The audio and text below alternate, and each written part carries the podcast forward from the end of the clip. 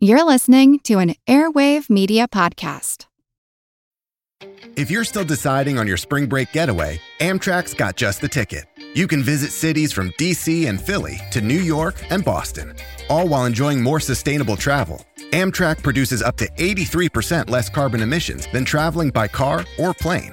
And did we mention the extra legroom and comfy seats? Book early and save at Amtrak.com. Click or tap the banner. Emissions comparisons vary depending on route and locomotive type. Restrictions may apply. This episode is brought to you by Jinx, the superfood-powered dog kibble everyone's been talking about. See the results for yourself and try their one-month transformation. Within the first few weeks, you'll see how Jinx can help with your dog's energy, mood, and even digestion. And it's all thanks to the high-quality ingredients they use, like organic chicken, Atlantic salmon, and grass-fed beef. Try the one-month transformation today. Find Jinx in your local Walmart.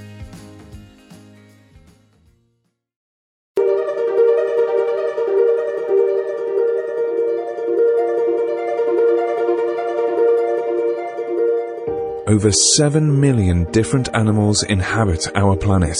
There could literally be a podcast just on the mantis shrimp's eyes. What can they teach us?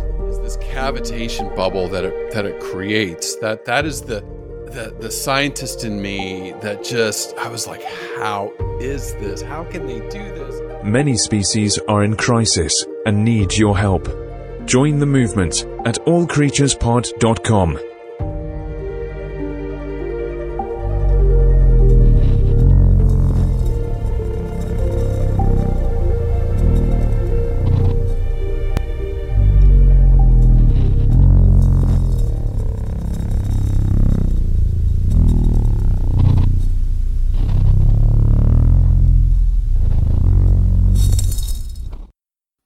Welcome to All Creatures Podcast. This is Chris. And I'm Angie. I love it when we start with the sound. And I cannot believe that is from, I don't know. I've been so astounded with this creature. This is one of the best podcasts we're going to produce in our lifetime. I have no doubt. The mantis shrimp, Angie. What is that? The sound blew me out of the water, really. I heard it on a TED Talk, and then the one we opened with was from the California Academy of Sciences of the mantis shrimp making that rumble. It sounds like an alien. I don't know. Leopard. It sounds like a very big animal should be making that sound. But time and time again, when I was prepping for mantis shrimp this week, I'm just this small creature, which for the record is not a shrimp or a mantis, packs a humongous punch, literally and figuratively. And we're going to talk all about that today, but just so many fascinating things from the sound that it makes, that rumbling sound. And Chris and I will talk about why researchers think that they're making that sound to communicate with one another. But I mean, from their eyesight to their punch to, it's nuts. I mean, it's been incredible. I mean, I'm not speechless because I have like 50 slides prepared. I'm close. But before we clicked record, Chris and I were talking about I mean, I don't normally do this much research. I was so happy that I'm actually on vacation in Michigan this week because I had a little bit more time. I just watched more videos. I listened to long TED Talks. The literature is very good with studies about the mantis shrimp because they're just that much of a physiological phenomenon. So much to read. I don't feel like I'm half done. And I know. Our goal today is to introduce you to the mantis shrimp. And especially we're going to talk a lot about today is the peacock mantis shrimp, because I just think it's the quintessential representative of this brightly colored crustacean that is amazing. I mean, just incredible. But I didn't realize that there's over 450 species of mantis shrimp. I know. It's like, which one do we do? Yeah. I know. So we had to pick one to focus a little bit of to help us narrow down some of our research. But Of course, the elephant in the room with the mantis shrimp, and what a lot of people may know about them, is this movement called like a fast feeding strike, where they use these raptorial front appendages as punching gloves, basically to knock their opponent out, literally to break shells. Just a few little cliff note hangers here. I mean, with the mantis shrimp and their punch, it's one of the fastest movements in the animal kingdom, if not the fastest. It's strong enough to break the aquarium glass wall. So they're frowned upon by a lot of aquarius because they cause a lot of trouble. And they can open snail shells by doing this, or other mollusks. They can take arms and limbs off of crabs and shrimp. And this raptorial appendage, when it moves to punch, faster than a .22 caliber bullet, probably as powerful as a lion jaw, some researchers estimate, and able to fend off an octopus. I know, that was cool. Chris and I are going to do our best to explain the physiology of this and the behavior about this fast feeding strike. And also, they're very territorial. They have very complex social behaviors to tell one another to stay away from their burrows where they live. They're stunningly gorgeous. There is no way that I'll be able to describe them. I'm going to do my best. But just a gorgeous creature, and their eyes it's every corner, everywhere you turned with this well, this and shrimp. It's not even shrimp, this crustacean. I didn't know how I've been living my life this long not knowing this much about the mantis shrimp. I know. Hopefully we'll get you excited today about the mantis shrimp and all their cool features. You have to listen to this one. You have to. If you're going to listen to, this is going to be a top 5 podcast for me. I already feel it. I already know it. Reading about this creature, this is an invertebrate, so it pushes me and Angie a little bit out of our comfort zone because we're mainly mammalian physiology, but it's easy to maybe carry that over to amphibians, reptiles, birds. But when we go to invertebrates, we get a little, because we didn't study a lot of it in college. Right. That's probably hence the 50 slides and studying extra long this week. Double. I told Angie, doubled my time on studying this week. Well, and I told Chris, it was worth it. Yeah. I found myself, I just went to ask one question, like, what's the difference between this and this? And I found myself reading like a chapter book that I found online. And like, I was like 10 pages deep and like, I'm learning all this and putting all this in my notes. I'm like, I don't know if people are going to care, but this is so cool. I care. Oh my gosh, I want to be a carcinologist. New word. Yeah. A carcinologist is a scientist who studies crustaceans. I think I'm saying that right. So yeah, I feel like I've literally been missing out on a lot of things by not learning and studying about these guys sooner. Oh yeah. I mean, the punch it's one of the strongest pound for pound punches in the animal kingdom, creates a cavitation bubble, which we'll talk about, temperatures as hot as the surface of the sun. So lots to cover today. So I pared down my other sections because I know the punching and the eyes and everything else with their physiology is going to take up a lot of this podcast. So we'll get through some of the normal stuff we cover, and then we will jump into that and explain exactly how they can punch so strong and how they see with they have the most advanced eyesight of any creature on Earth, period. The mantis shrimp. It blew my mind. And I started to dive into a lot of the physiology, and we're going to touch on it, like wavelengths and how many rods they have, more than humans. But I was honestly like, there could literally be a podcast just on the mantis shrimp's eyes. Yes, easily. I mean, you might have to be super dorky like Chris and I, but I want somebody to do that because I'm definitely not a vision specialist or physiologist. I understand how the eye works and things like that, but not for this guy. It's crazy. It's super advanced, so we'll get there. Real quick, we have big news for the All Creatures Podcast, and you know, I always like to thank our Patreon subscribers. Thank you. You know, Angie and I are going to be doing our monthly lives. You know, please join us on there. And again, we're giving back to conservation, to all the organizations that we cover each week. But also, Angie and I are joining the Airwave Media Network. So you're going to start hearing some advertising. You're going to be hearing the buzz that we're part of the Airwave Media Network. Sorry, guys. I know, but it's so exciting for us because it's really going to help us grow. Yes. We are joining some of the top science and history podcasts.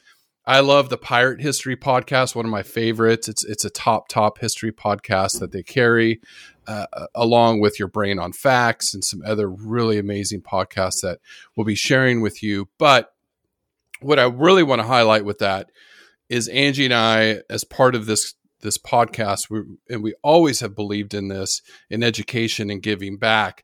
We will give a portion of any revenue we generate, which we're generating a little bit now. But when we start getting bigger and bigger and bigger, we are going to give back to every organization we cover each month. And we don't know of any other podcast that's doing that. But because we love these organizations and what they do, we want to support them. And so we're putting our money where our mouths are, right? Absolutely. And that was the thing for me. I'm like, I don't want to sell out and do ads. We've gone this long without having ads. But then I was like, wait, if we can do ads to generate some revenue, to give back to conservation organizations that desperately need more revenue and more exposure, you know what? Sign me up. That'll be awesome. And then the biggest part, like Chris mentioned, with this network is to help us grow, which means internationally, we'll get more numbers, reaching more people, helping educate more people about the species that we love and their conservation plights. And that's always been our mission. And so as much as I'm not necessarily a fan of commercials and ads and things like that, unless they're really good ones, of course, I do think that this will benefit our mission, which will hopefully ideally help animals out there and help people get connected to nature and want to do more to conserve them and conserve their environments. Yeah, and we're not talking sending $5. I mean, you know, we're talking substantial amount, at least a 25%, if not more, of any revenue we make. We're going to push back to those organizations. So, you know, we'll and as we grow in the years to come, you know, we'll keep you updated on that because, you know, it warms my heart when I can send, you know, wire money to, you know, Sloth Conservation Foundation, or I know O Search, we sent a big chunk of money and I'm thinking, oh man, I bet you they bought some chum, or maybe I just bought, you know, now today, a few gallons of diesel, but you know, back then it was like, oh, maybe we help fill up the boat so they can go out and look for sharks. So it does warm me up. And so I just want to say thank you to the listeners for supporting us and, you know, helping us share this message. Okay, so that was big news because that is breaking, that is going on now, but we got to move on to this mantis shrimp. There's so much to cover, such a phenomenal, beautiful. I'm looking at a picture of the peacock mantis shrimp, and I'm just like, it's jaw-dropping beautiful, just the most beautiful animal we've covered. Yeah, hands down. Look, we finally agree. Yeah, easily. Yes, just stunning. And I'll get to the color here in one second, but I think to help give you a visual on just their general body shape is, once again, the mantis shrimp or the peacock mantis shrimp is neither a peacock nor a mantis nor a shrimp, but instead their body shape pretty much resembles a lobster to me for the most part. They have very long, narrow bodies. And then regarding the color, with 450 species of mantis shrimp, they come in a variety of different colors. Yeah. Some are stunning, and they're all actually really beautiful. And of course, the peacock mantis shrimp is probably the most stunning of all, or at least in my opinion. As the name peacock mentions, the colors are brilliant. There's greens and blues and just really brightly colored over their entire body.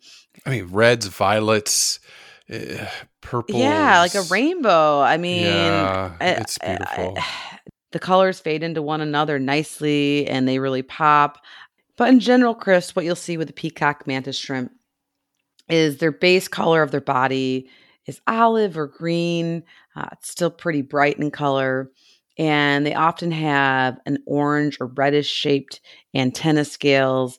These punching or raptorial pinges are often bright in color, sometimes red. And then they'll even have leopard spots, small little leopard spots covering the lateral sides, the lower part of their carapace. The female, and this, the ones that really pop are going to be the males, similar to like the peacock bird that we all know. But but females are also are brightly colored, but they're more red and orange in shade. They don't have all these brilliant blues and greens as well. So I'm not doing their colors justice, so you'll have to check out our show notes or and go to the website or just look on your phone or watch a YouTube video, but they're just fantastical. And then the eyes, Chris, the eyes of the peacock mantis shrimp are out of this world. They are. They're stalked compound eyes, so they have like a stalk, and then they are rounded, and they're blue in color. And looking at them closely, you can tell there's a lot going on, but it wasn't until I started really reading about the physiology of the eye and the compound eye and how complex it is, how it's being studied for all these really cool things in science, trying to learn more about them to better help understand our bodies and robotics. And it's a whole nother podcast, I promise. But they're really cool to look, and they really pop. And then as far as their appendages go, arms and legs, they have 34 in total. So kind of going from the back, they have a tail that's similarly shaped like a lobster. And that portion of their body is called the telson. And then going as far as walking legs go, that actually move them across like the gravel or the sand or the corals, wherever they're needing to cross. They have 3 pairs of legs. And then behind the walking legs, they have what are known as pleopods or swimmerets, but they look like 10 small legs for somebody like myself who's not an invertebrate biologist.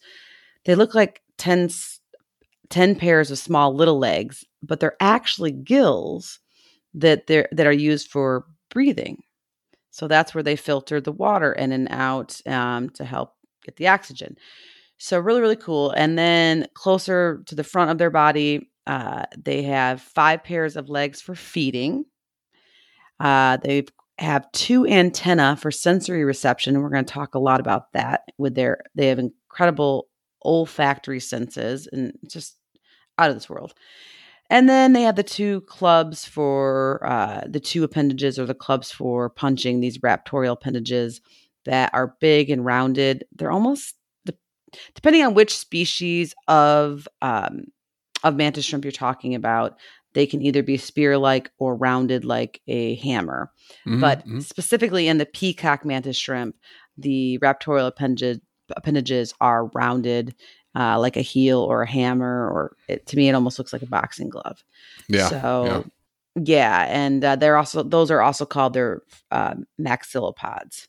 So all these different legs, the walking legs, the eating legs, the swimming gill legs, they all have these different names. And I was just super dorking out about invertebrate biology. And I took an invertebrate biology class many years ago. And I'm wishing I still had the book. And I don't remember ever covering the mantis shrimp, or at least in this much detail, because it's just so fascinating. Oh, it needs to be covered. It's so awesome. It is, yeah, by far the most beautiful animal we've covered. It just is. I mean, there's a lot of birds that have been close, but nowhere. No, nothing's close. Nothing's close to the mantis shrimp. It's just I think we finally agree after almost 4 years, Chris. Yeah, my mind has been blown. It's just... So but beautiful. It's fun. It was fun watching all the YouTube videos and reading all the articles, the short communication scientific articles, because we're not alone. Other people really love this species, you know, they're really cool. But I'm describing all these like 34 appendages, but they're not that big.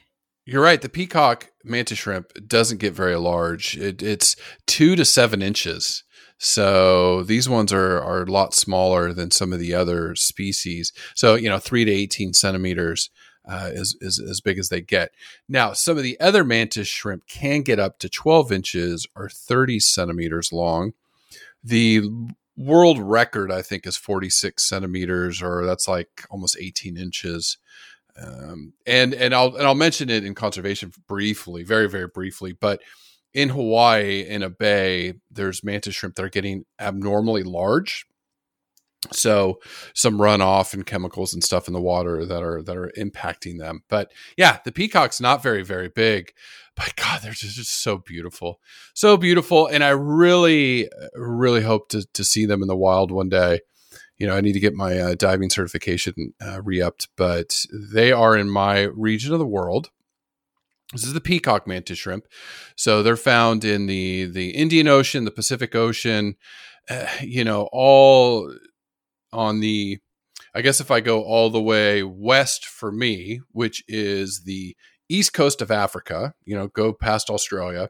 So, and coastal waters of East Africa up into Southern Asia, the southwestern portion of Asia, around India, here in the Indo-Pacific, Indonesia, North Australia region is generally where you find the peacock mantis shrimp.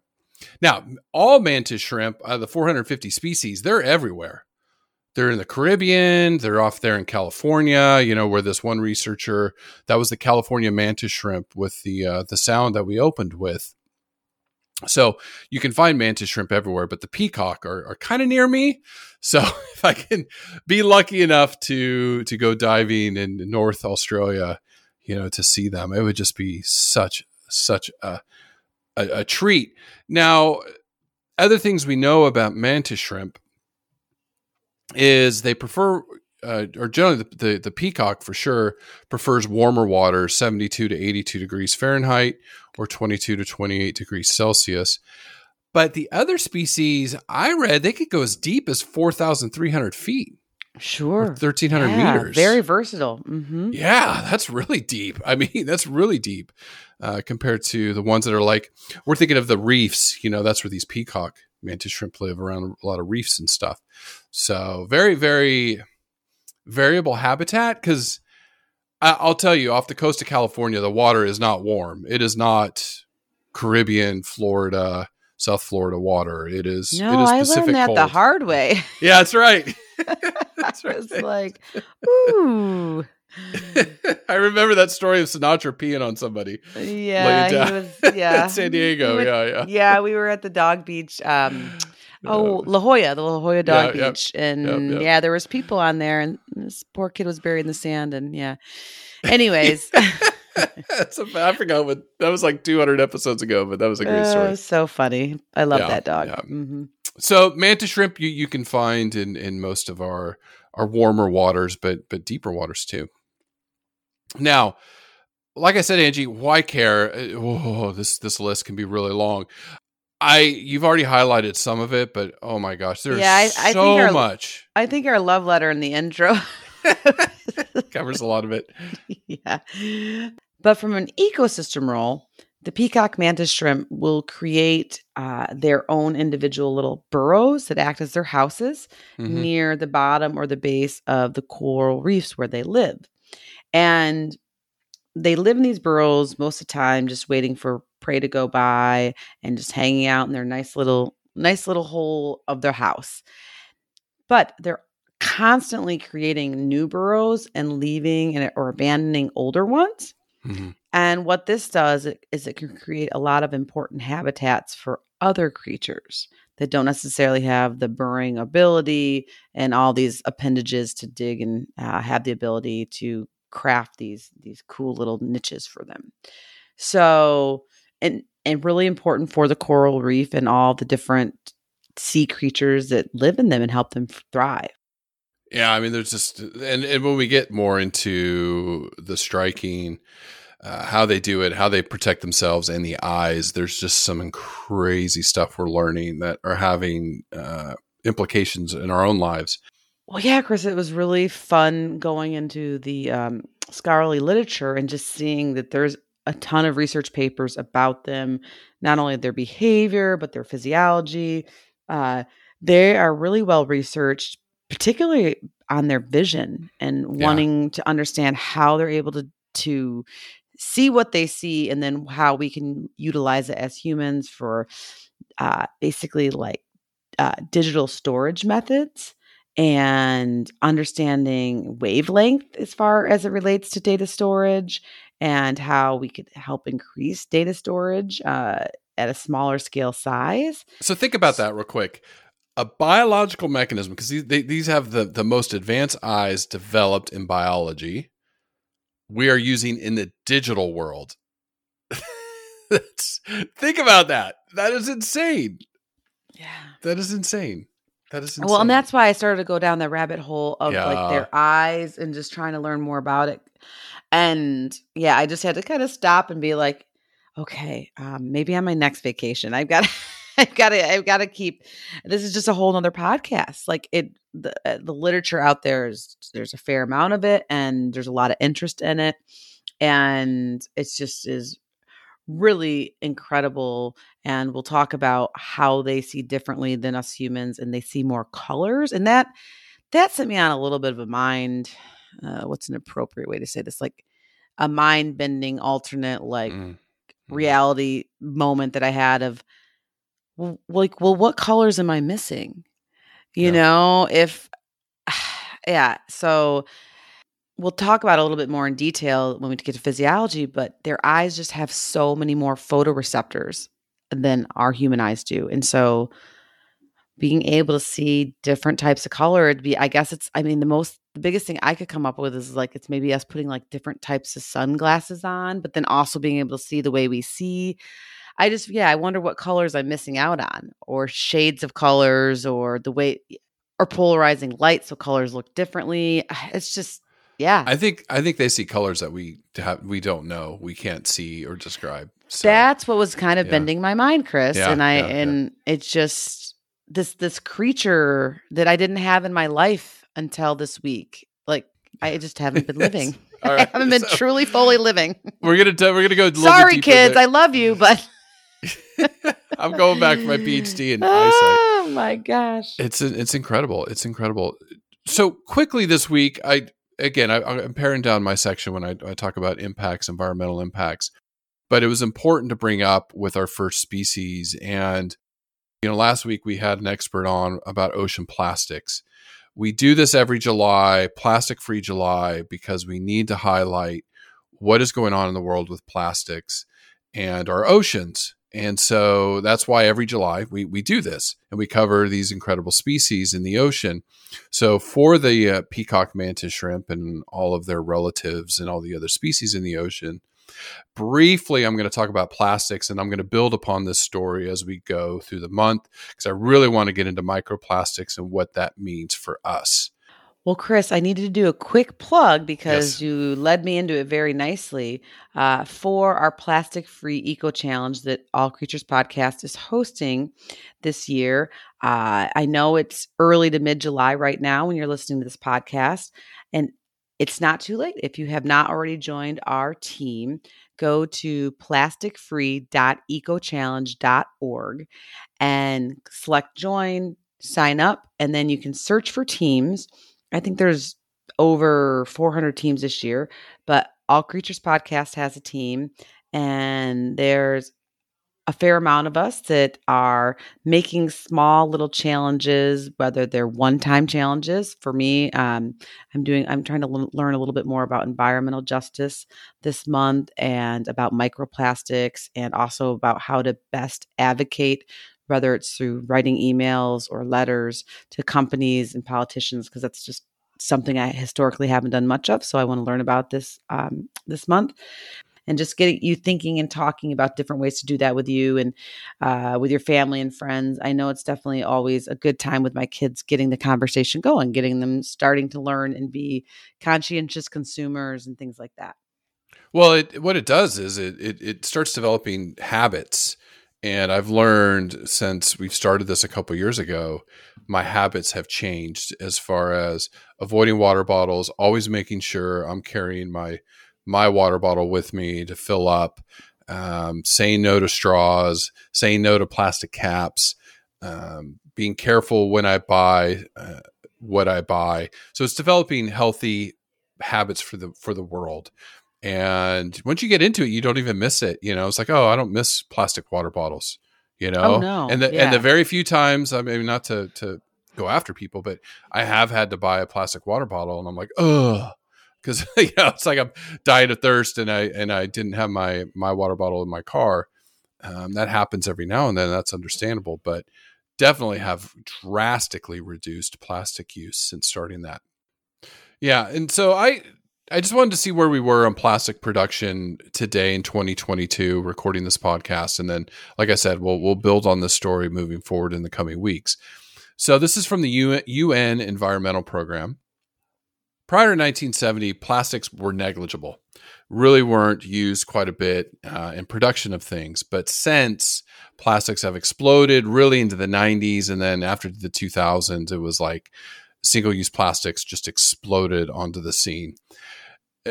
Now, plastic production globally peaked in 2019 at 368 million tons, but the UN thinks the COVID pandemic shut that down, slowed it down, shut it down a little bit. So it suppressed numbers since, because now in 2022, plastic production's on the rise, and they're anticipating plastic production to be at 1,100 million tons by 2050.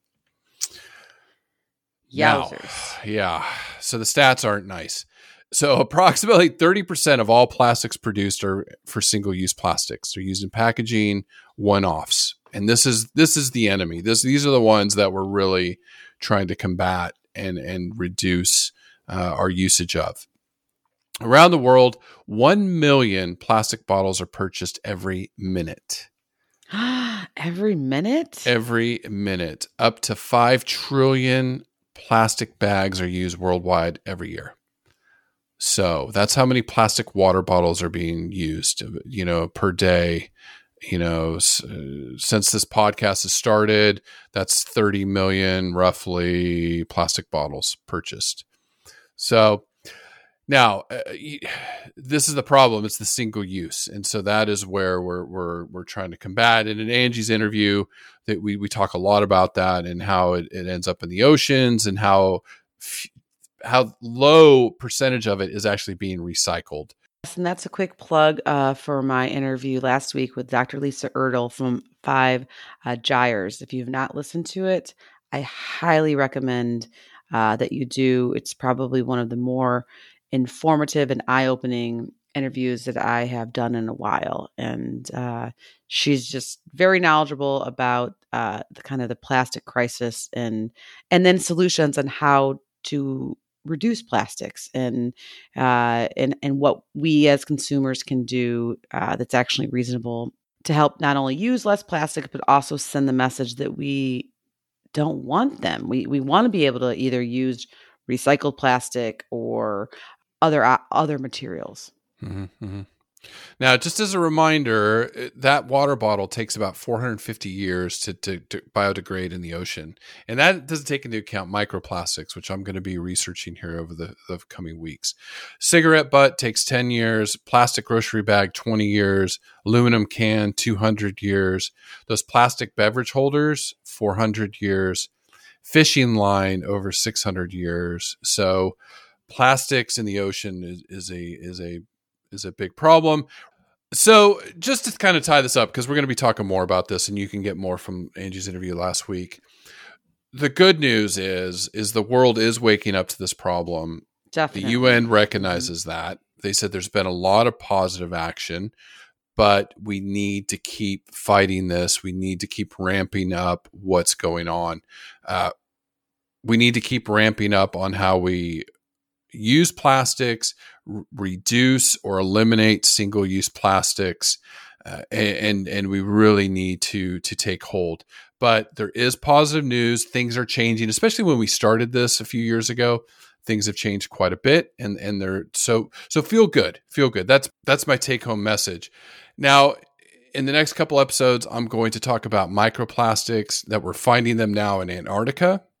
We're finding them in our bodies. We're finding them in these animals. I mean, even a few months ago, I talked about them finding microplastics in human placenta. So, oh yeah, it's a big problem. We better hope our bodies can evolve to deal with microplastics in our body. Hey there, fellow supermoms. This is Angie from All Creatures Podcast. Are you juggling a million things at once like me? Between work and podcast deadlines, after school sports, taking care of the kids, and of course, all of our pets, finding time to cook nutritious lunches and dinners can feel like an impossible mission in my house. But guess what? I've found the ultimate lifesaver, Factor. Picture this, delicious, chef-crafted meals delivered right to your doorstep, ready to heat and eat whenever you need them. No more stressing about what to cook or spending hours in the kitchen. With over 35 mouth-watering options each week, including keto, calorie smart, vegan, and more, Factor has something for everyone in the family. My husband and I are loving the vegan options, and we are also enjoying their amazing add-ons, from snacks to yummy smoothies. Factor isn't just convenient, it's budget-friendly too. So say goodbye to expensive takeout, because Factor meals are dietitian approved and cost less than dining out. Plus, you can customize your plan to fit your busy schedule and pause or reschedule deliveries whenever you need to. And the best part? Zero prep, zero mess. Just pop a meal in the microwave and boom, lunch or dinner is served. So choose Factor, because every supermom like you deserves a break from meal planning without compromising taste and health. And we all need more quality time with the creatures we love. Head to factormeals.com/creatures50 and use code creatures50 to get 50% off. That's code creatures50 at factormeals.com/creatures50 to get 50% off. This episode is brought to you by Jinx, the superfood-powered dog kibble everyone's been talking about. See the results for yourself and try their one-month transformation. Within the first few weeks, you'll see how Jinx can help with your dog's energy, mood, and even digestion. And it's all thanks to the high-quality ingredients they use, like organic chicken, Atlantic salmon, and grass-fed beef. Try the one-month transformation today. Find Jinx in your local Walmart. All right, Angie, I'm itching to get to physiology, so I'm going to get through evolution relatively quickly. The take-home message is mantis shrimp are ancient, so ancient. Which is just from an evolutionary standpoint of how they've evolved these this vision and this striking appendage, this powerful blow is just brilliant. It's nuts. All right. So kingdom, they're animals. Okay. Animalia. So it's some people don't realize insects are animals. You know, we don't typically think of them as animals, but they are. They're in the kingdom. The phylum is Arthropoda. So this is the invertebrates. So that's where it breaks out. Over 10 million species.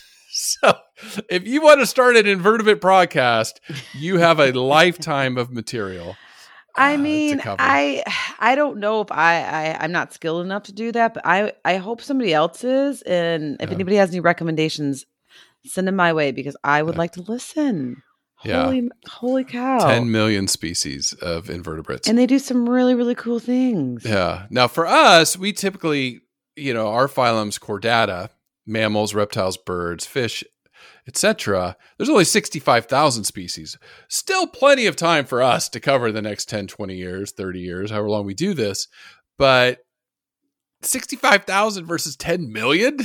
It's just so many. It's so cool. Now, the subphylum for the mantis shrimp is Crustacea. So this goes all the way from our crabs, lobsters, down to sea lice. And there's 67,000 species of crustaceans, like 60, but you know, you're okay. Some small, but you know, but still. A lot. Now the class is Malacostraca, and there's 40,000 species. Finally, we cut it down. So I imagine just the scientists going through all these animals is so crazy.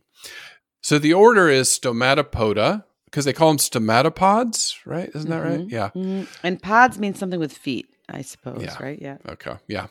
And this is the mantis shrimp with the 450 species. Now, the family is for the peacock mantis shrimp is Ontodactylidae. Chris, just let your partner help you out. Okay, you do it. You do their I rarely name. Do it, but I think I got this one. Okay. Ontodactylus scalaris. Thank you. Ontodactylus. Yeah, I love the dactylus. It reminds me of, like, I guess a dinosaur. I don't know. I read a lot of these books with my kids about dinosaur names, so... There you go. And I apologize to any crustacean specials out there if I'm saying that wrong. Okay. But that's the best we're going to do today. Well, and I also didn't realize that the peacock mantis shrimp is also known as the painted mantis shrimp, the clown mantis shrimp, the rainbow mantis shrimp, or the harlequin mantis shrimp. So lots of different common names. Yeah, they're beautiful. They're really beautiful. All right, so that's the family, 8 species of mantis shrimp, and then the peacock belongs to that genus. Mantis shrimp evolution, and I thought amphibians, which we covered the glass frog last, were old. No way. Invertebrates date way back before amphibians. So fun. Around 550 million years ago is when invertebrates emerged. And this was during the Cambrian explosion. So previous to this, life was simple, one-cellular, unicellular life forms. Then you had this Cambrian explosion, which lasted about 25 million years. And this is where more complex life emerged, multicellular animals like the invertebrates of millipedes or anthropods, millipede-like, arachnids, so spider-like, fly-like flies first emerged around this time. So this is when the invertebrates came about. And this is when the crustaceans came about 500 million years ago. They are some of the earliest complex life forms we have on the planet.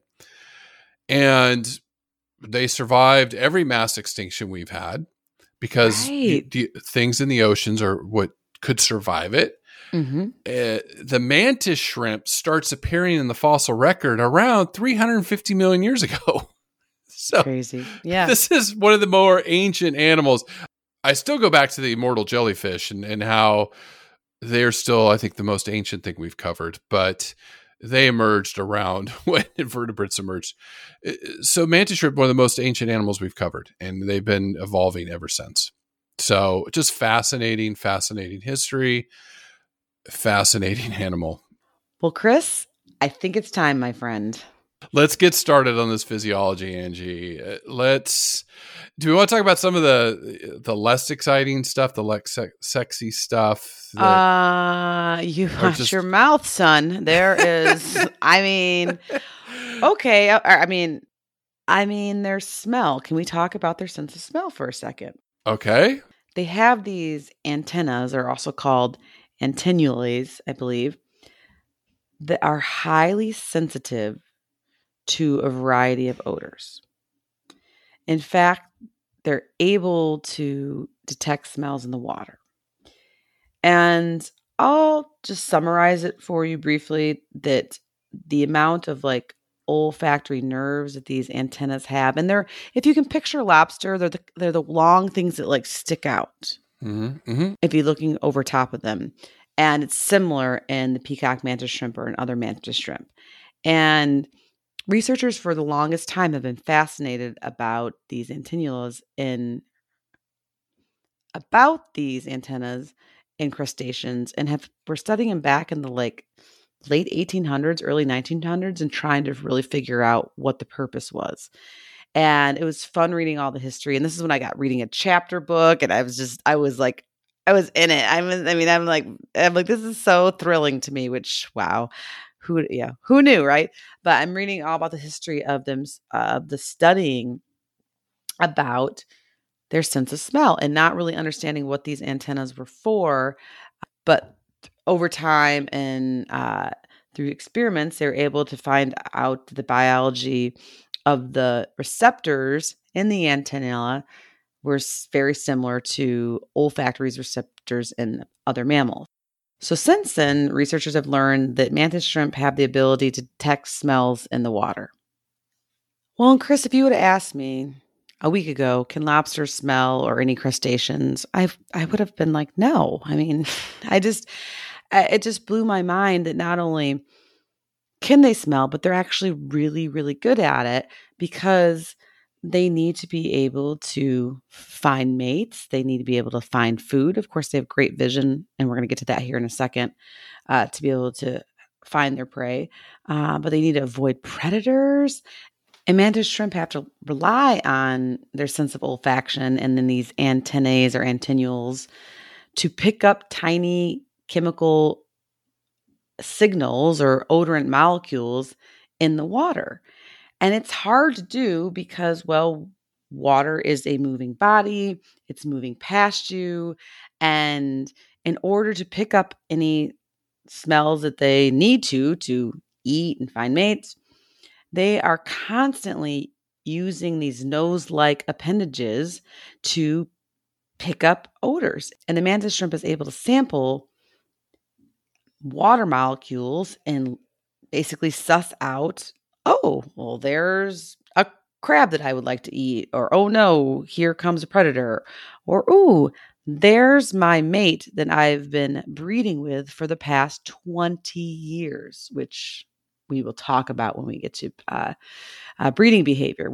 And Chrissy, the last crazy fact about the sense of smell in the mantis shrimp is that they're basically sampling and looking for odors is up to 7 times a second as it flicks and moves these antennae. I mean, just really, really amazing. I mean, who knew? So fun, right? So now you know. 350 million or 500 million years of evolution, and they have just specialized so much. I mean, they're constantly sensing the ocean. I can't wait to get to behavior, and you talk about that fight with the octopus. That was, I literally, when you sent that to me, I'm like, okay, I'm not even going to give it away. You just talk about it. It was pretty amazing. So with the, I think it's just natural for us to talk about, okay, sensing their environment. They've got these antennules or antennae out there sensing things, tasting, right? That's how they taste. And now this eyesight, like, wasn't it? I think it was with, it's funny, he's coming up again. You know, Dr. Dawkins, Richard Dawkins, we talked about evolution. It was like, what was the next one? And I think it was towards the end. He was talking about eyesight. The evolution of eyesight is one that confounds us. You know, how did eyes evolve? So I think that was his next challenge, that a book he might be working on is talking about that. But it's the most complex eyesight of any animal on earth. This mantis shrimp is out of a sci-fi. I mean, it is. John, the longer I've been with John, the more I've gotten into, or I guess learned to watch some of the sci-fi stuff that he likes. And this is that. I mean, the peacock mantis shrimp, or mantis shrimp in general, have extremely complex eyes. They can see more wavelengths, more colors than us mammals. I mean, they basically are perceiving this environment with these stalked compound eyes that work independently from one another. It's like a robot. So, you know, like going cross-eyed, one can go way left and one can go way up or way down. Yeah. Or they can work together, right? To spot prey or whatever. It's just incredible. And they pretty much can scan everything around them without even turning their body. So they can see what's in front of them and what's behind them at the same time. Pretty amazing, right? Yeah, I think it was the hammerhead shark. I remember we did that a year ago. They could see 360, right? Yeah. That's why the eyes were out there on the hammer. Mm-hmm, yeah, so now the mantis shrimp can see behind them 360. Yeah. These two, yeah.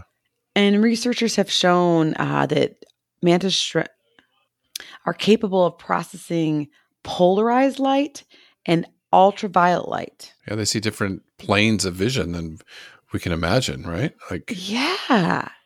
And the other crazy thing is the human eye, we have 3 color photoreceptors that then help us make all the colors that we see to the naked human eye.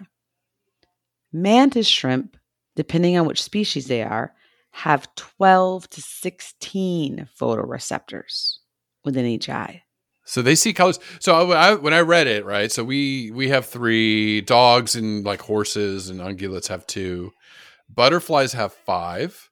So they see a wide range of colors. And they said like butterflies see two ranges of colors that we can't even, we don't have names for them because we can't see them.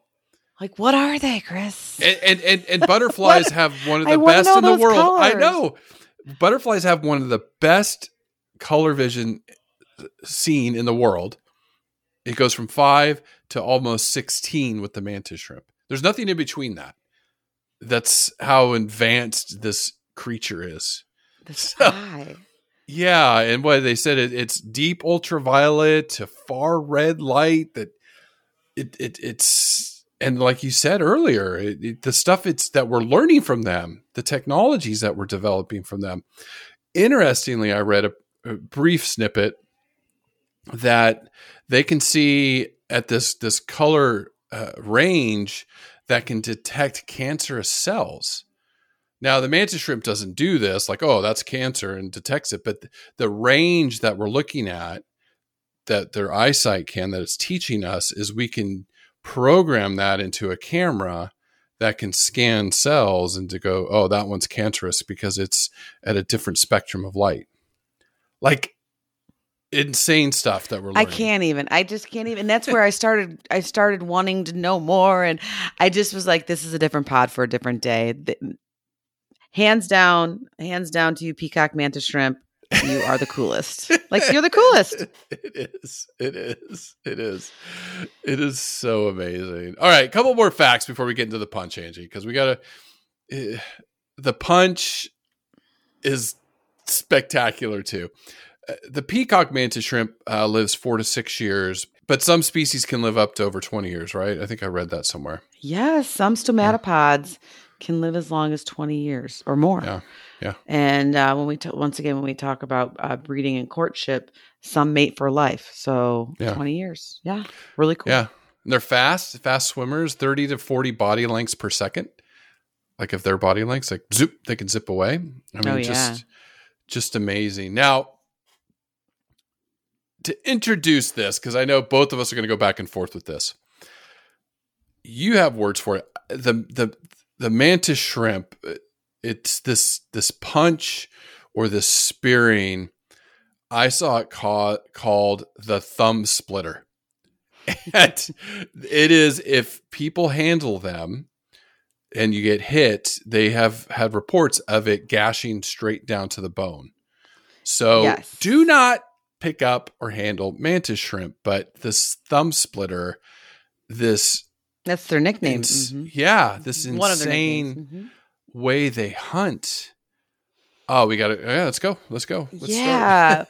Well, just because I want to give all the mantis shrimp a shout out, even though we are talking about the peacock mantis shrimp today, in general, of the 450 or so species of mantis shrimp, there's two classifications of how they do this fast feeding strike.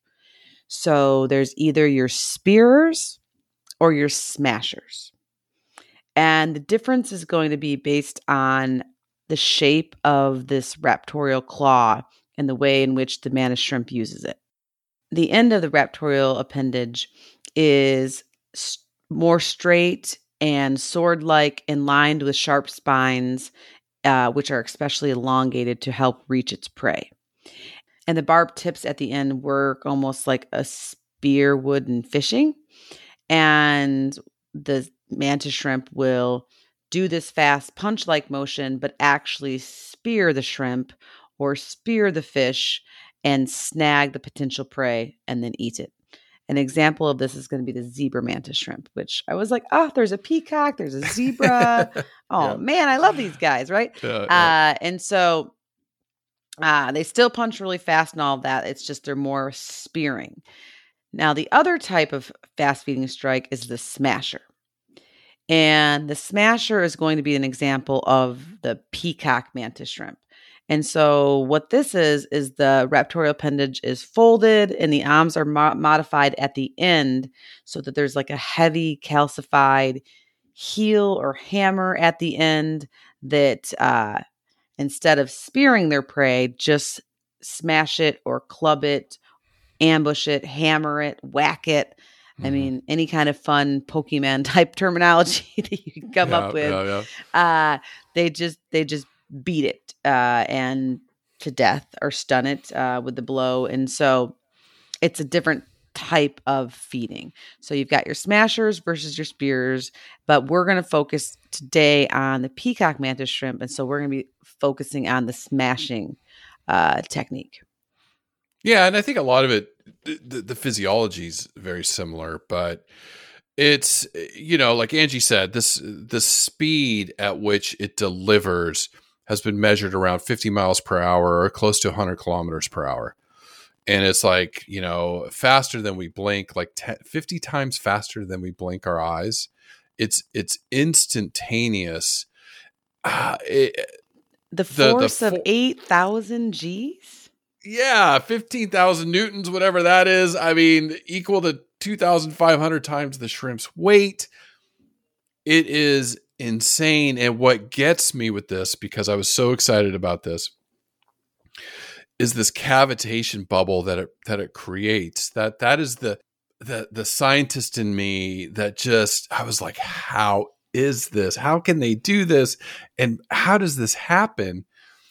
But what it is when they release, and we'll talk about the physiology here in a sec, but it's so fast, the friction vaporizes the water, which then implodes, so that creates this high heat that is the temperature of the sun, which is over 10,000 degrees Fahrenheit or 5,600 degrees Celsius.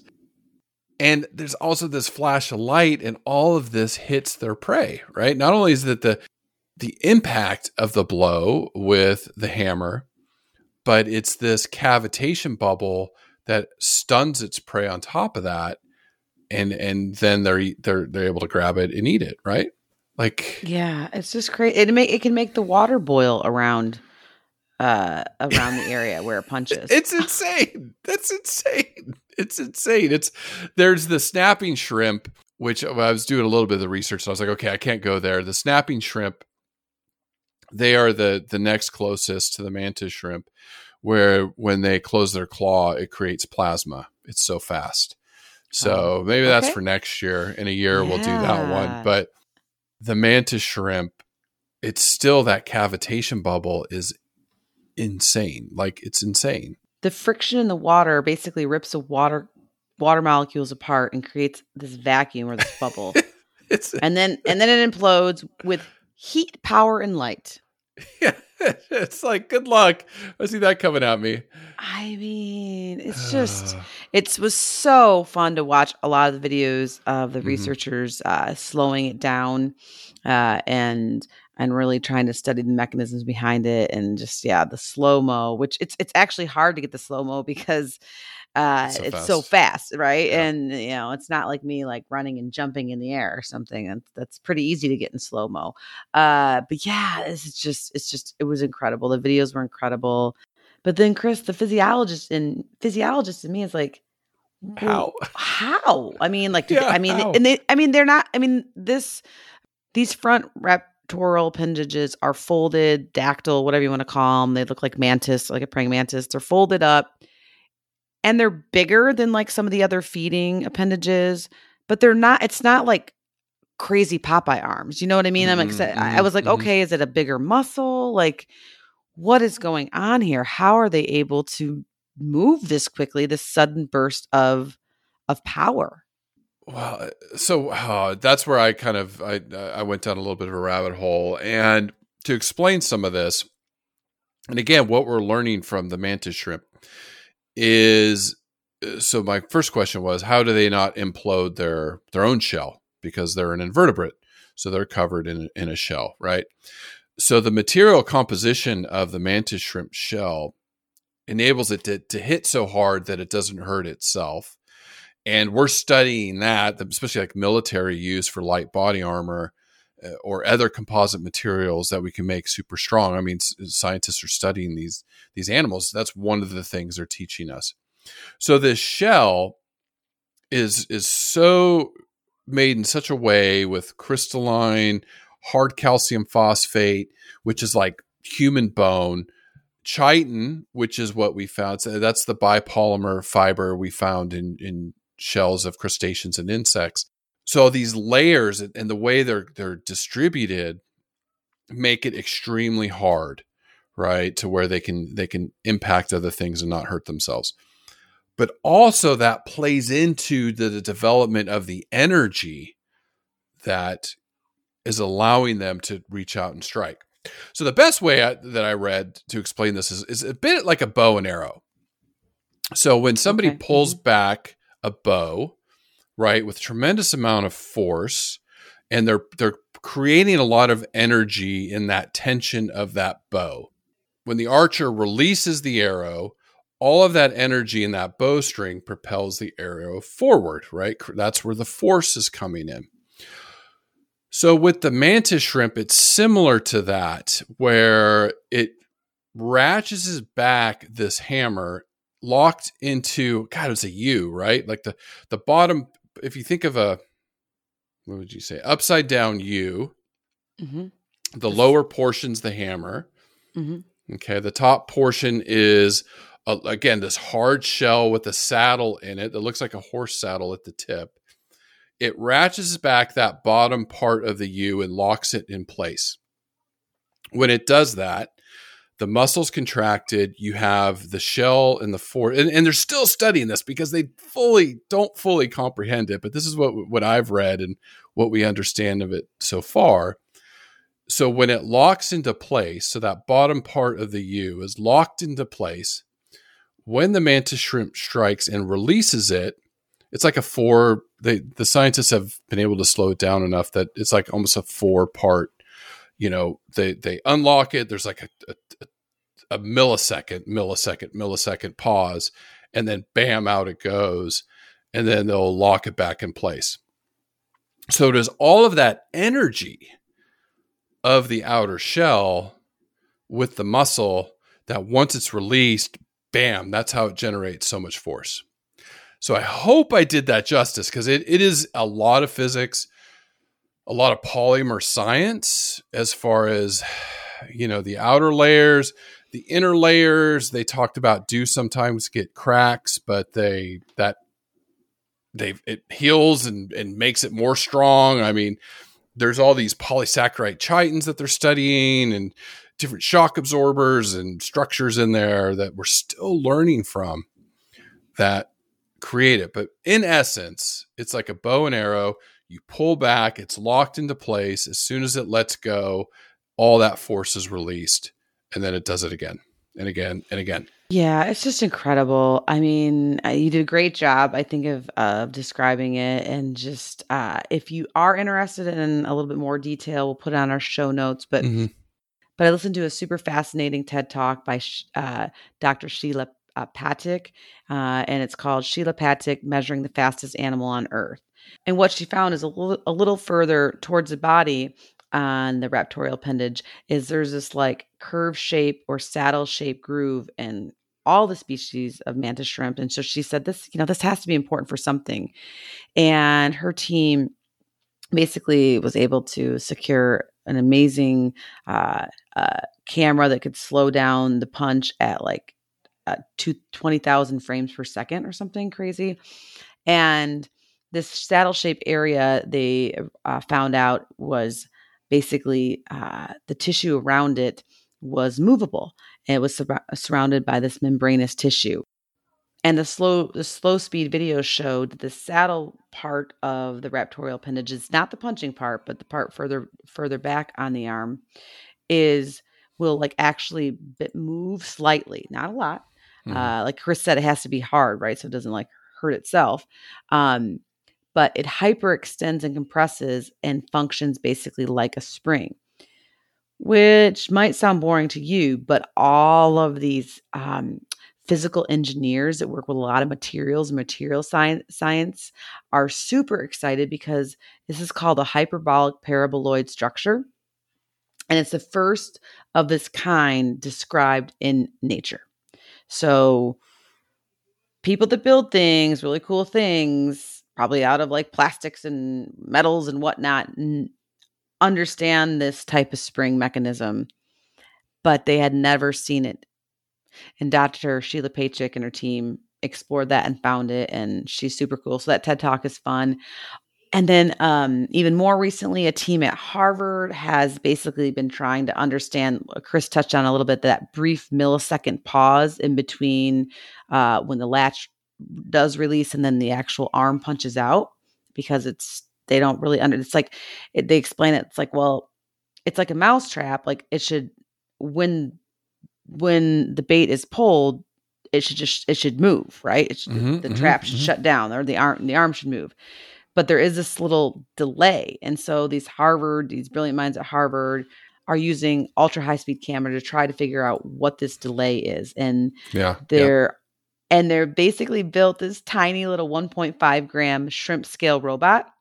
Like that's how much science, like Harvard scientists are building mantis shrimp robots to try to figure out how, and the robot can't get as fast as they can. So there's that. Okay. Mm-hmm. So the robot cannot go as fast as they can go, but they're still trying to understand it. And it just exemplifies how incredibly the mantis shrimp is, and how the physiological feat, not only of their eyesight, but also of how they basically capture their prey. It's just, it's biology and nature. Yeah. It is. Yes. Like these brilliant minds are like, we need to know more about this so we can utilize it. Just it's nuts. So cool. It is. And the mantis shrimp still has secrets that they're not sharing with us. You know, like they haven't figured it all out. It's just so cool. Just a lot of physics and stuff going on with it. It's just amazing. And then what they're hunting for, it's going to depend on the mantis shrimp. I mean, they do go after crabs and snails and, other clams, smaller crustaceans. They do eat squid or fish or worms. The spearers will spear them. So they eat a wide variety of creatures in there. And they're critical to food webs. I mean, very, very an important predator. They aren't preyed on as much. There was a report of finding mantis shrimp and yellowfin tuna. Larger reef fish may eat some of the smaller ones, but they do burrow to hide. Angie's going to get into a little bit of this behavior, but there's stomatopod rumbles that we opened up with, warn predators away. So they can be eaten by other things in the sea, but humans do eat them from Hawaii into Asia. So they are on the menu too. And that has having some impact on their conservation. Find a fresh take on a fall getaway to Wilmington, North Carolina and beaches. Enjoy hiking trails in a state park, fresh seafood with a side of live music, and fall festivals galore. Then live it up along the Riverwalk in Wilmington's historic downtown. With 3 island beaches, Carolina, Curie, and Wrightsville, and a vibrant downtown, you get the best of the Carolina coast all in one place. Plan your fall getaway at WilmingtonandBeachesVacation.com. Does Monday at the office feel like a storm? Not with Microsoft Copilot. That feeling when Copilot gets everyone up to speed instantly? It's sunny again. When Copilot simplifies complex data so your teams can act, that sun's shining on a beach. And when Copilot uncovers hidden insights, you're on that beach, with your people, and you find buried treasure. That's Microsoft Copilot. Learn more at Microsoft.com/AI for all. But behavior, I don't know. Where do you even go with that? I mean, we've talked a lot about just the physiology and stuff, but there's still so many cool things these things do. Oh, yes. One of my favorites is a new behavior for me, because once again, I'm not an invertebrate expert, surprise, surprise, but it's called the Merrill spread, M-E-R-A-L. Yes. And yes. It's so fun. And basically what they'll do is this displaced posture where they'll pop out of their little burrow, because they do spend most of their days and nights hiding out in this burrow at the base of corals. And depending on the species, they can be, they act during the day or at night, or, dusk and dawn. So it just depends on the species and like what they're hunting and how they're hunting. But one of the times they will pop out of their burrow when they're not hunting is to basically tell other mantis shrimp or creatures in general that this is their territory. In fact, mantis shrimp are pretty territorial when it comes to defending their little burrow and their little house. And the Merrill display is super cute. They basically pop about 3/4 way out of their burrow. And in the Merrill display posture, they kind of just hold their own. They make themselves look bigger. And it basically, the Merrill spot is like this black spot or different colored spot that can be seen on their raptorial appendage. And they kind of just basically like show it off. Like, just so you know, I can reach the temperature of the sun with these things. So, yes. I mean, do you want to go or, put up your dukes. Like, do you want to go or don't you want to go?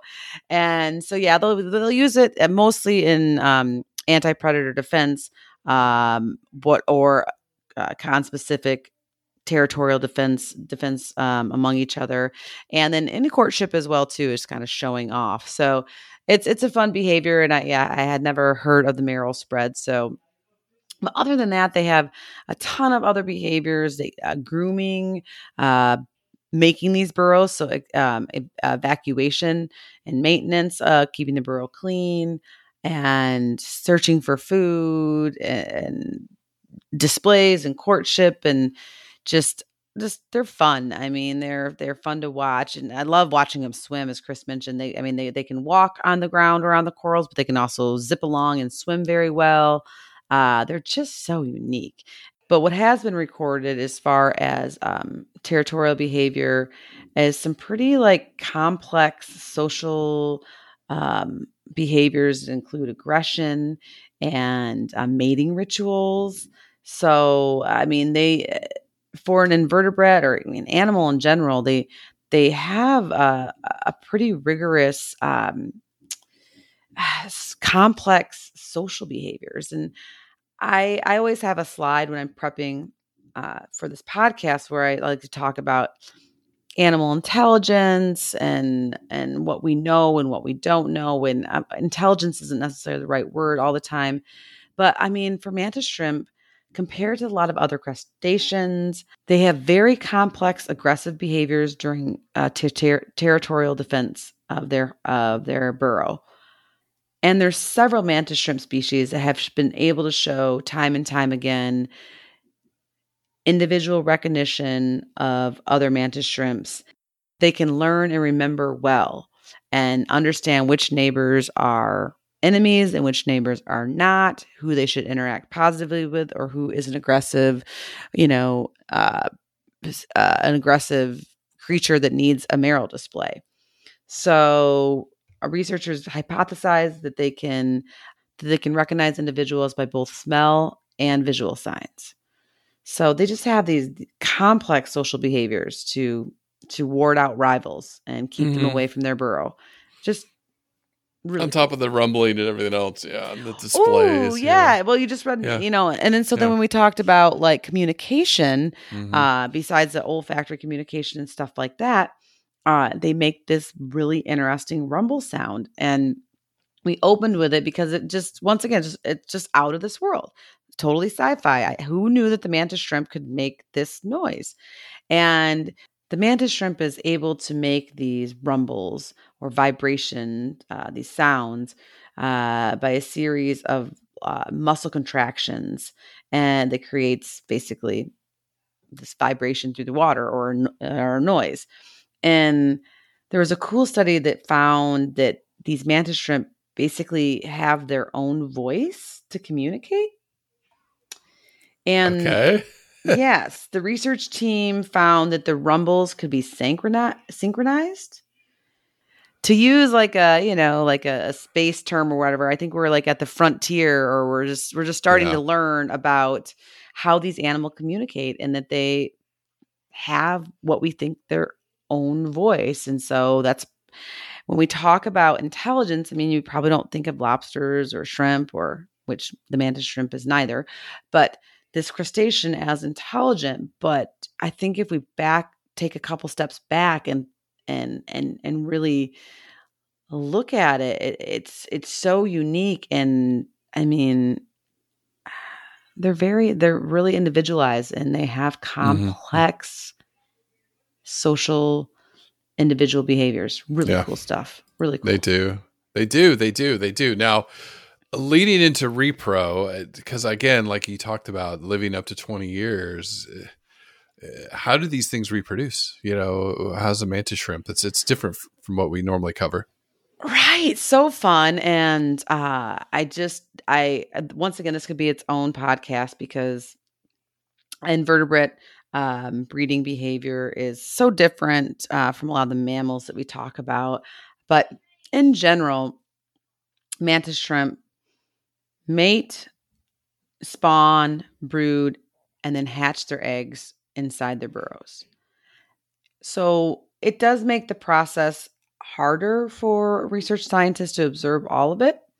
But what we do know is they're typically more reproductively active, and this is for all species in general, when the water's warmer, so during the warmer months. And they don't really think there's a seasonality to it, except for when it's a little bit warmer. But more specifically, the strategy for stomatopods for their breeding is going to vary somewhat from species to species. And so in the peacock mantis shrimp, to attract species, the male is going to dig a U-shaped burrow in the sand, kind of near the coral or the reef's edge, and it'll stay there and basically try to attract mates. The male peacock mantis shrimp will use that maral spread to basically show all of the legs and do some whirling, and researchers think probably send out some chemical signals to the female saying that, you know, I'm beautiful and I have big appendages, look at them, almost like a peacock, right? With their feathers. And so that'll attract a female. And several species of mantis shrimp have multiple partners throughout their lives. But some peacock mantis shrimp in general will form monogamous pair bonds, and which means they'll mate for life. With a peacock mantis shrimp, they live anywhere from 4 to 6 years. And so they'll only have the one partner, and they'll come together for breeding. There's so many implications in that, though, when you really think about it. I mean, sorry to interrupt you, because I'm listening to you and thinking about it. Here's a mantis shrimp, a crustacean, not a shrimp, but a lobster-like creature. You know, we know birds mate for life, like the albatross. I remember we covered them way, way back, and they somehow find themselves at the same time, coming back after gliding for months and months and months. Or soaring months and months and months out in the ocean. Here's a mantis shrimp that mates for life. There's so many implications in that. Chris, right now there are mantis shrimp out there that have been dating longer than John and I.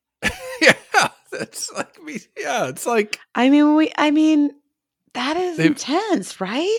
Yeah, there's a lot. I mean, I love you, John. I'm not saying it's not intense being in a relationship with you for 13 years or however long it's been, but like, I mean, for this, a mantis shrimp, a crustacean, to recognize their mates, to cognitive think about it. It's not so. It gives you, when you really think about it, and you really start broadening your mind, and you're like, okay, there's a lot of behavioral, but there's a lot of neurology, brain function going on there when you're mating for life at this level of an organism. That's what I'm just like fascinated. Again, right? Another fascinating thing. Thank you. Yeah, it's just so fun. It's so fun. And so once again, that's going to depend on the species. In the peacock mantis shrimp, they've seen some monogamous relationships, but they've also seen having several partners too. So yeah, there's like individuality, right? I mean, it's just awesome. But in regards to the actual breeding details, which I also found this super fascinating, peacock mantis shrimp, or mantis shrimp in general, will breed via internal fertilization. So how this happens is the male does have paired testes, and on his last pair of his walking legs, he has a peens, it's called, which can transfer sperm to the genital slit of a female as they copulate. Now, the female peacock mantis shrimp is just so cool. She's just rad. And let me tell you why. So she holds onto the male sperm for a while. I don't understand the physiology of it. I tried to look it up and I just was like, my God, I need to be an invertebrate biologist. And John's like, you cannot go back to school anymore. And I'm like, I know, I just need to read more books. But yeah, at any rate, so I don't fully understand, but she stores the sperm. And then when it's time to spawn, she releases her eggs. It can be a couple hundred depending on the species. She releases the eggs along with the sperm, and that's where the fertilization occurs. Okay, so it's my understanding, and oh my gosh, if you're out there and you know more about this, please email me and correct me if I'm wrong, but I believe that the actual fertilization happens, sperm and egg come together externally after she spawns, but she holds on to the sperm until she's ready for it to happen. But it should be the female mantis shrimp's choice, because in a lot of species of mantis shrimp, not all, but in a lot of them, she will actually carry the egg mass.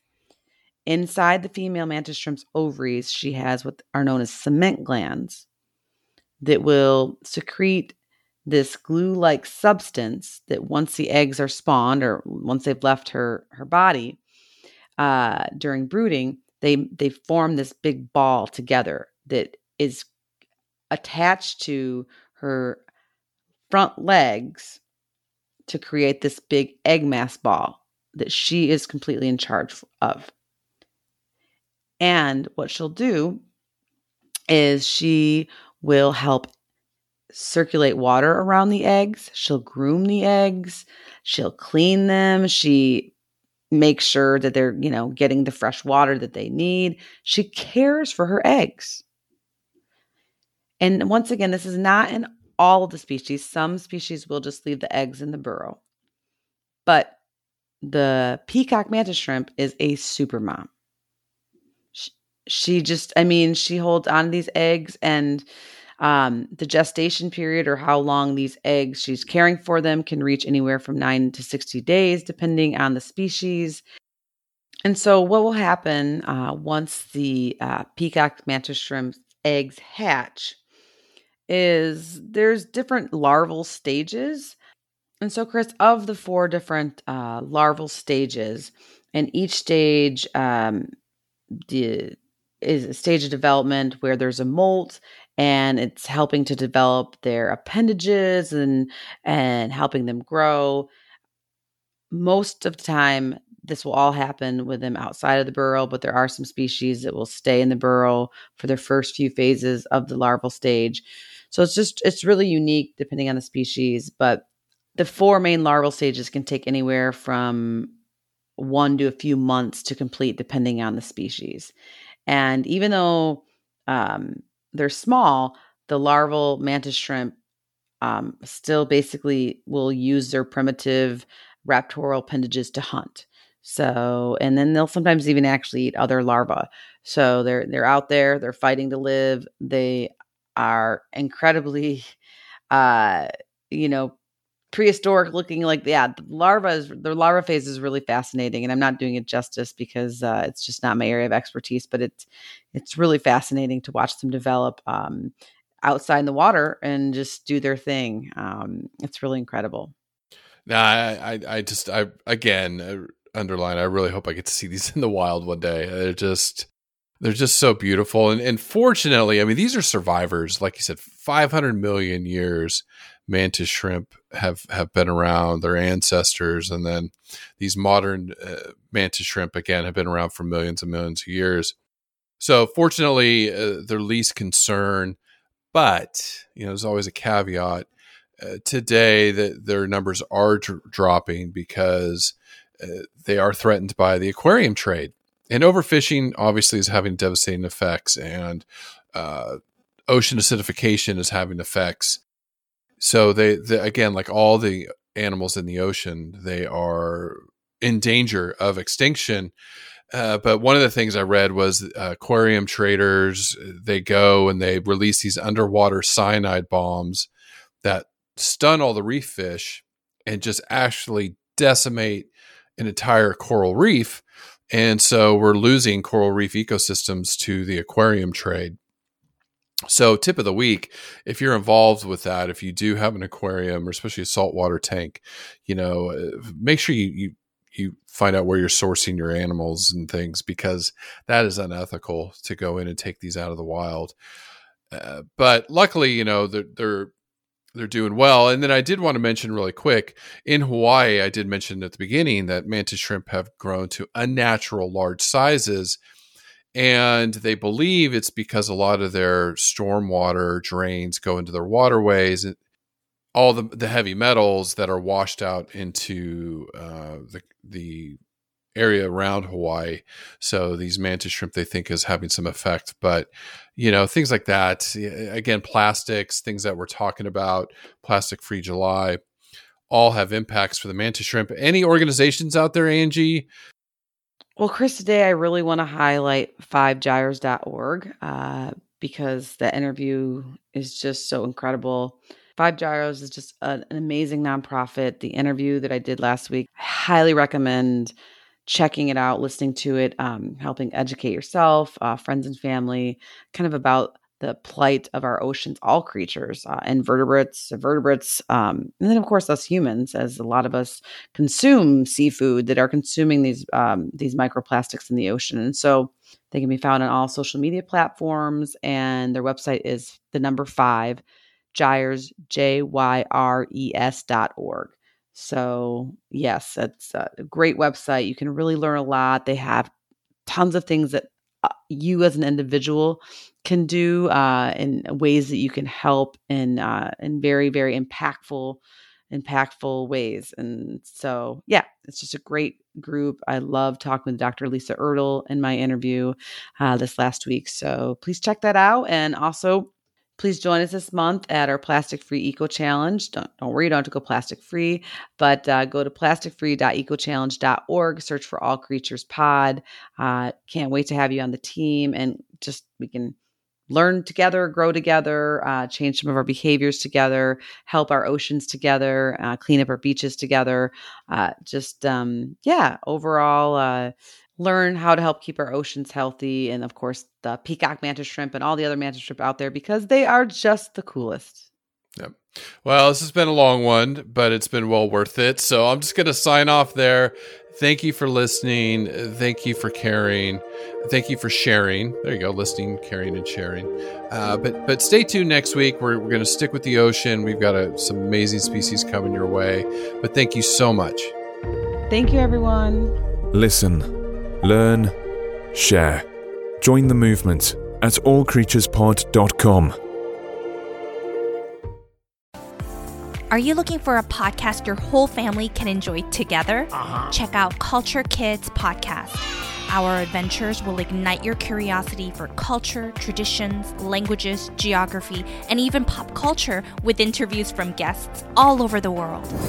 Through each episode, we aim to help children become empathetic, creative leaders in their communities and help them see the beauty in our differences. And that's Culture Kids Podcast, wherever you get your podcasts.